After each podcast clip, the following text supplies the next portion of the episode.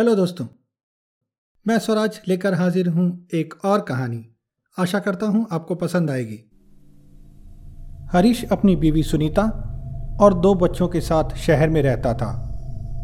उसका बंगला शहर के एक कोने में था। उसके 2 बच्चे विकी और राहुल उसकी जान थे। इसके अलावा उनके घर में एक पालतू कुत्ता भी था। इसका नाम जोजो था। उन लोगों ने जोजो के लिए लॉन में एक डॉग हाउस बना रखा था। जोजो ज़्यादातर अपने डॉग हाउस में ही रहता था। हरीश और उसका परिवार उसे घर में लाने से कतराते थे। उन्हें घर गंदा होने की ज़्यादा फिक्र थी।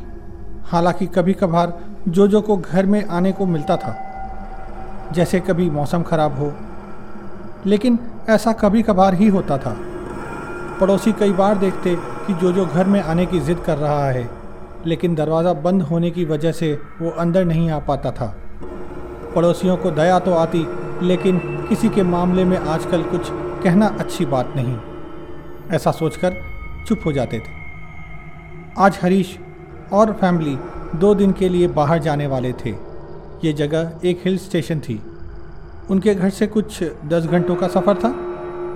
सुबह से घर वाले तैयारी कर रहे थे। इधर जोजो पागलों की तरह इधर उधर भाग रहा था। ऐसा उसने पहले कभी नहीं किया। वो अक्सर बाहर जाते थे। जोजो को उनके पीछे से अकेले रहने की आदत थी। एक नौकरानी सुबह और शाम को आती और जोजो को खाना दे देती, लेकिन आज जोजो भौंकता ही जा रहा था। उसको इग्नोर करते हुए सब लोग तैयार हो गए और हरीश गाड़ी निकालने को तैयार हुआ। उसने देखा गाड़ी की चाबी टेबल पर नहीं है। उसने तो वहीं रखी थी। सब लोग चाबी ढूंढने लगे। वैसे ही शाम हो गई थी और उन्हें दोपहर तक निकलना था। इधर जोजो था कि शांत ही नहीं हो रहा था। थोड़ी देर बाद विकी यानी कि हरीश के बड़े बेटे को न जाने क्या सूझी, वो जोजो के डॉग हाउस के अंदर चाबी ढूंढने लगा। और ये क्या, चाबी वहीं मिली। जोजो ने कब और कैसे गाड़ी की चाबी यहाँ रखी और क्यों, ये बहुत अजीब था। लेकिन अब बेज़ुबान को क्या कहते। ज़रा सा जोजो को डांट कर वो लोग निकल गए। थोड़ी ही दूर गए होंगे कि अचानक मौसम ख़राब होने लगा। काले बादलों ने आसमान को घेर लिया था। बच्चे खुश हो गए कि मौसम अच्छा हो गया, लेकिन वो लोग और थोड़ी आगे गए तो ज़ोरों से बारिश शुरू हो गई। गाड़ी धीमे चलने लगी। आखिर बारिश जो हो रही थी, सब लोग मस्ती में थे। क्या होगा, ज़रा सी देर होगी लेकिन पहुंच तो जाएंगे रात तक। लेकिन सुनीता को एक चिंता हो रही थी।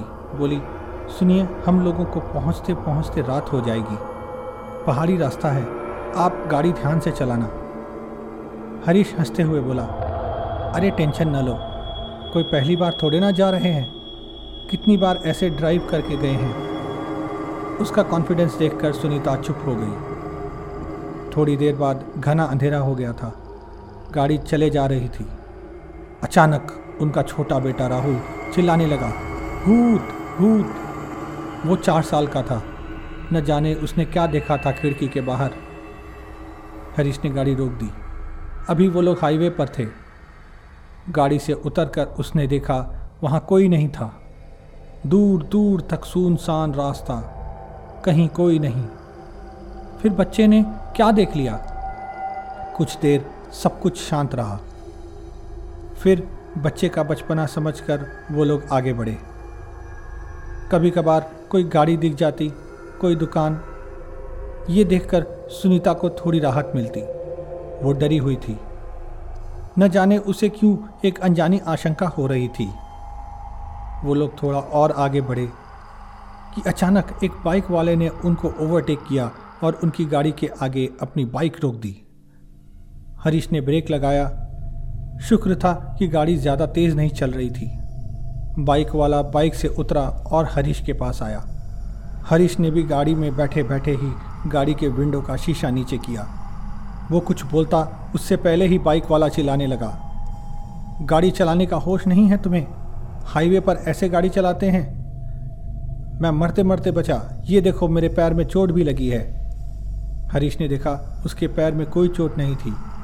हरीश बोला, ओ भाई आराम से, मैंने तुमको टच भी नहीं किया, क्या बकवास कर रहे हो, जानता हूँ मैं, ये सब पैसे ऐंठने का नया तरीका है, कुछ नहीं मिलेगा तुमको, चलो निकलो। बाइक वाला बोला, अरे जाओगे कैसे आगे, इसका हिसाब करना होगा। बाइक वाला कुछ न कुछ बोल रहा था और बार बार आगे की ओर देख रहा था, जैसे किसी का इंतज़ार कर रहा हो। ऐसे ही दोनों में बहस होने लगी, बच्चे रोने लगे। बाइक वाले ने ये देखा तो अचानक चुपचाप बाइक पर जा बैठा और तेज़ी से आगे निकल गया, मानो ऐसे ही टाइम पास करने आया था। ये अजीब था, आमतौर पर ऐसे लोग पैसे लिए बिना नहीं जाते। सबसे ज़्यादा आश्चर्य की बात ये थी कि इतनी तेज़ बारिश में भी वो इतनी तेज़ बाइक चलाकर तुरंत आंखों से ओझल हो गया।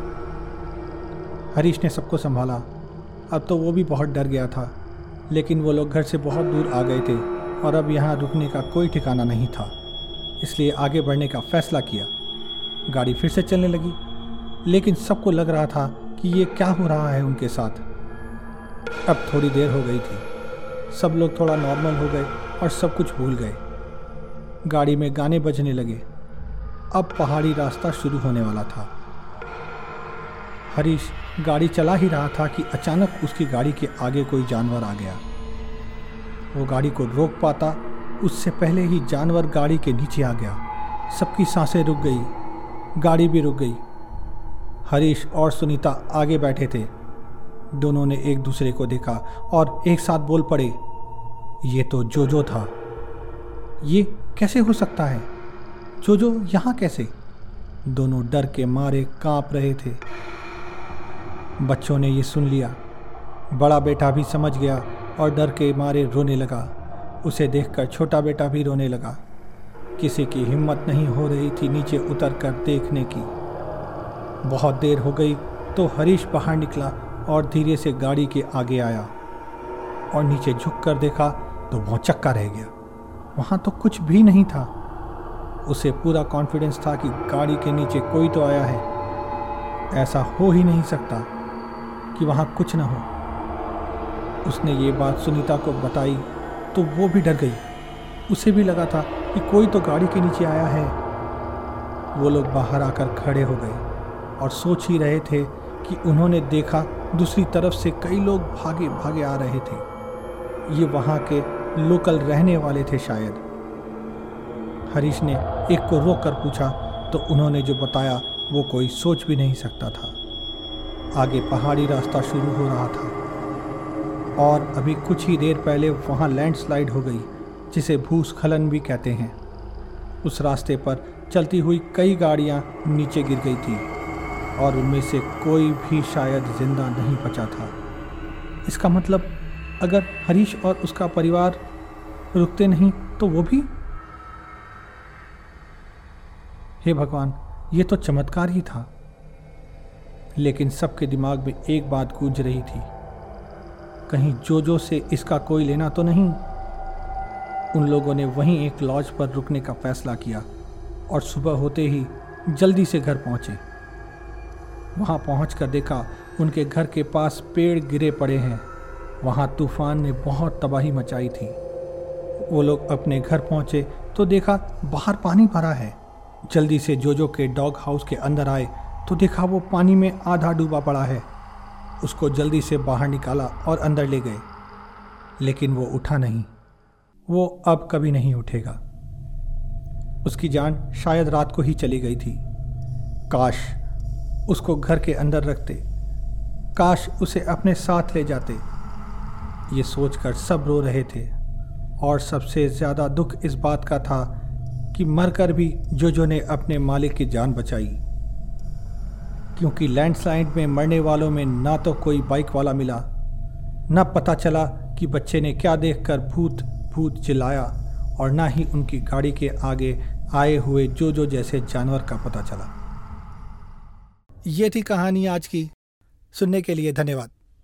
दोस्तों, आप मुझे फॉलो कर सकते हैं यूट्यूब पर, मेरा चैनल है स्वराज शर्मा 1402, और इंस्टाग्राम और फेसबुक पर मेरी आईडी है artist.swaraj।